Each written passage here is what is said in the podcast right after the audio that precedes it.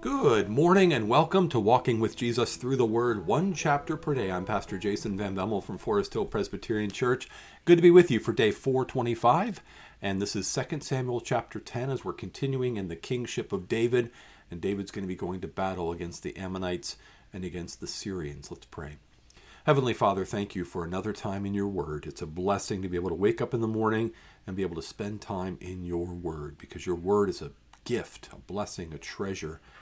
And the greatest treasure that your word holds is your Son. Your word reveals your Son to us, who is our inheritance, who is our salvation, who is our righteousness and our peace, and who is just the, the blessing of God to us. So draw our hearts closer to Christ, even as we look at the life of David in your word this morning. We pray this in Jesus' name. Amen. Amen. 2 Samuel chapter 10 After this, the king of the Ammonites died, and Hanun his son reigned in his place. And David said, I will deal loyally with Hanun the son of Nahash, as his father dealt loyally with me. So David sent by his servants to console him concerning his father. And David's servants came into the land of the Ammonites.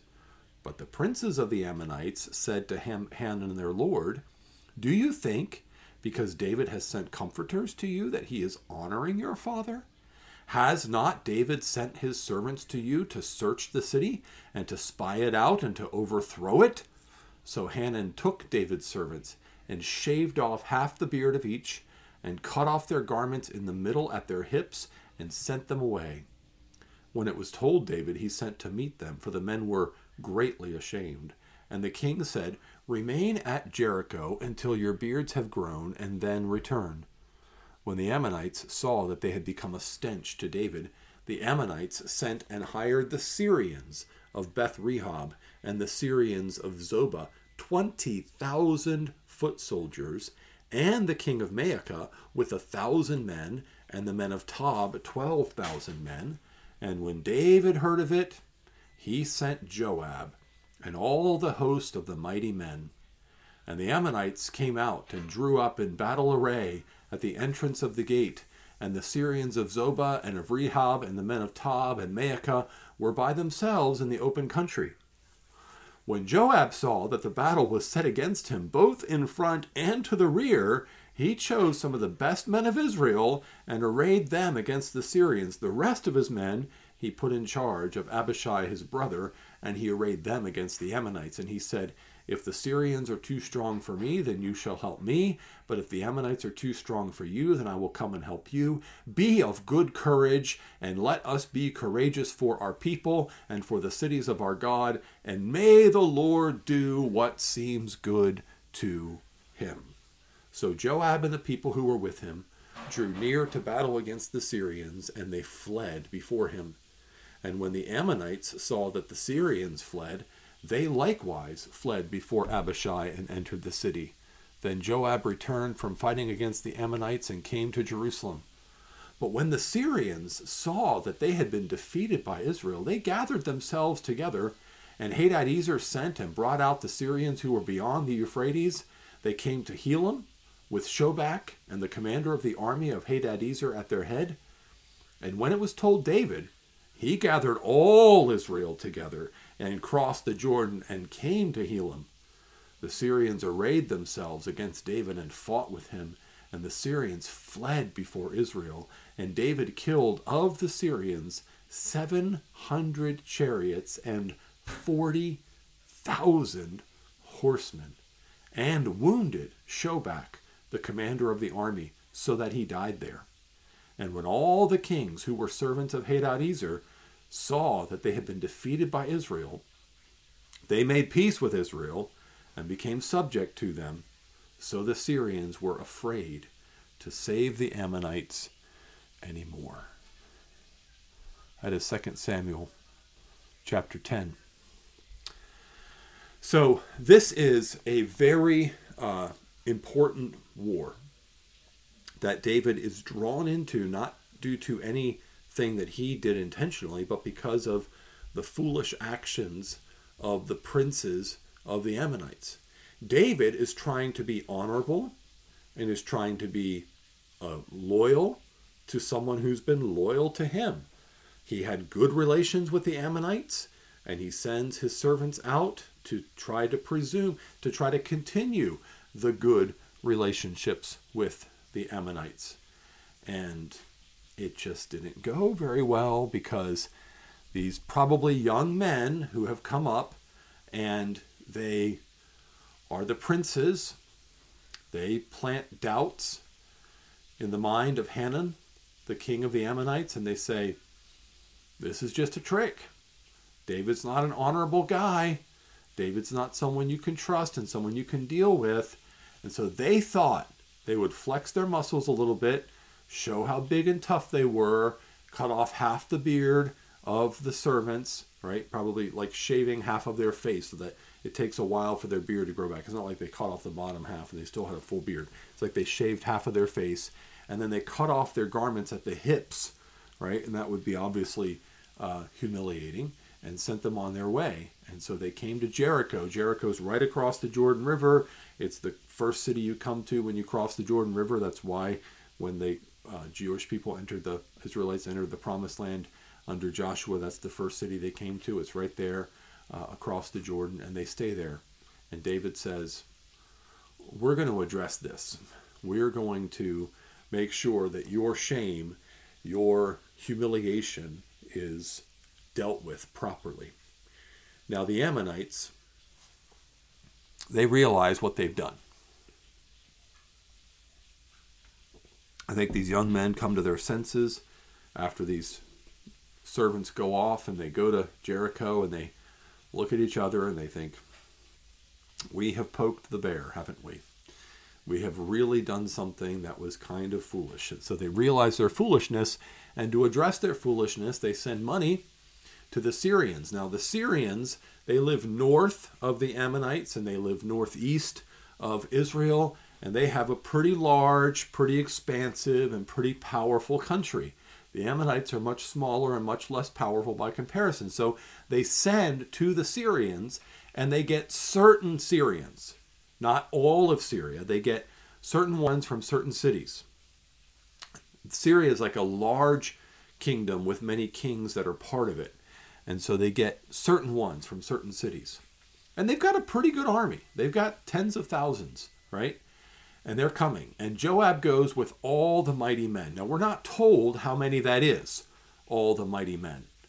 But we know that they get there thinking that they're going to go up against the Ammonites. They think that they're going to go up against uh, these Ammonites and, and are going to bring them to task for humiliating these servants of David.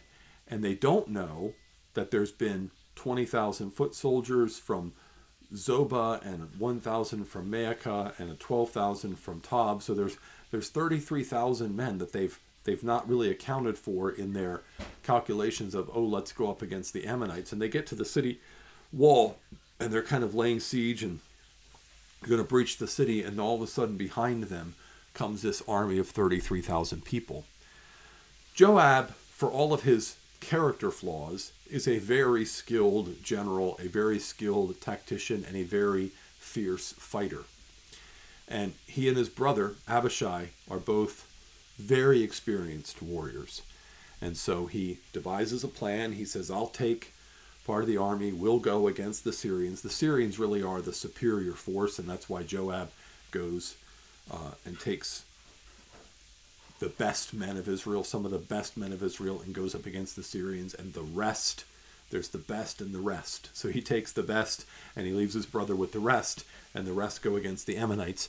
And when Joab is able to beat the Syrians, the Ammonites realize, oh, wait a minute, our professional hired help, this 33,000 soldiers from this great powerful kingdom that we've hired, they're getting routed. We're in trouble. And so they panic and they flee.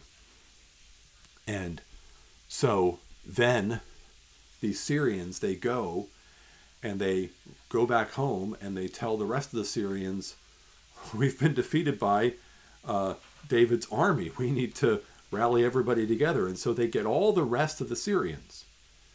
And that's going to be a lot. That's going to be a rather substantial army because it's the rest of the Syrians. So David now comes himself. and he says, We're going to have to rally all of Israel. Before it was Joab and Abishai and the host of mighty men, but now it's David himself and all of Israel, and they come. And David routs the Syrians. Uh, just it, this is a, a, massive battle for ancient times to have 40,000 horsemen, 700 chariots defeated. We don't even know how many men were in the battle. We just know how many were killed. That is a massive, massive routing. And this does two things. The Syrians say, ah, we don't want to mess with Israel anymore. And the Ammonites also say, mm, we're not going to call for help anymore because we're uh, not going to get it. And the Syrians are like, well, good, good, because if you call us for help, we're not going to come to your help anymore. So even though David wasn't looking for this battle, he comes through it. Well, what do we learn? What does this have to do? What's this, you know, 3,000 year old battle on the east side of the Jordan River uh, in today, what's Jordan? Uh, what does that have to do with us in our lives today? Well, you know, sometimes as believers, we are drawn into conflict because of the scheming of our enemy who sets traps for us. Sometimes it's a conflict with our flesh, sometimes it's a conflict with the world, sometimes it's a conflict with Satan and his doubts and his accusations against the good character of God. But we're drawn into a conflict that was not of our own making. And there are times when we can feel like we are surrounded and outnumbered. In those cases, what we need to realize is, first of all, that the greater son of David has fought the greater battle against the greater enemy and has already secured the victory. We need to remind ourselves of that first. I mean, how impressive is it for David to have this battle where he captures 40,000 horsemen and, and, and destroys and kills 700 chariots and chariot drivers and horses. That's a, that's a massive victory. But you know, the Lord Jesus won a greater victory, a far greater victory against a far more deadly enemy. And he has won the victory. It is finished. The battle has been decided. So when we're drawn into a conflict that is not of our own making, we can realize wait a minute, I don't need to panic. I don't need to compromise my testimony. I don't need to flee before the enemy. I don't need to um, disobey God to try to make some solution work. The most important and most decisive issues of life and eternity have been settled by the captain of my salvation, the commander of the armies of heaven, has taken my sin my shame, my death, my hell upon himself and has defeated all of it. So now, when the enemy attacks, we know we're dealing with a defeated foe. When the enemy attacks, we know we're dealing with someone who cannot destroy us.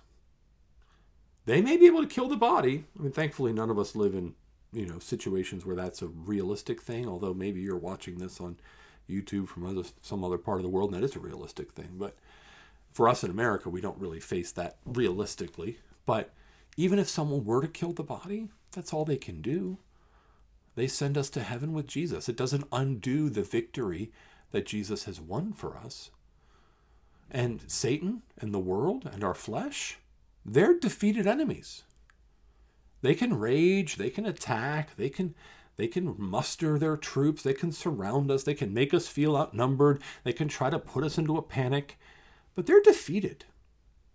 And so they're really powerless against the people of God. So what we need to do is stand together, trust in the Lord, and fight the fight that's in front of us, but not in our own strength, in the strength of Him who has already overcome. That's what Ephesians 6 means when it says, put on the full armor of God. It means fight with the power of Christ, who is our righteousness, who is our salvation, who is the one we trust in faith, the one whose word we wield, the one who is the truth, right? We fight not in our own strength, not in our own clever doing, but in the power of the finished work and the victorious captain, Jesus Christ. and we go in His name, and the victory has already been won. So that's what we can draw from this and how we can apply it to our lives is to be confident but not self confident. To stand our ground faithfully, knowing that no matter what happens, if we hold forth the Lord Jesus Christ, if we trust in Him, the victory is already won and we are secure in His hands. Let's pray. Father, thank you for the victory that is ours in Jesus Christ. We are so thankful for such good news. Help us to walk in confident faith in the captain of our salvation, for it is in his name that we pray. Amen. Amen. Well, speaking of victory, tomorrow we're going to be back in the Gospel of Mark for the resurrection of Jesus, that victory over sin, death, and hell. And so Mike will be back with us tomorrow. Have a blessed day in the Lord.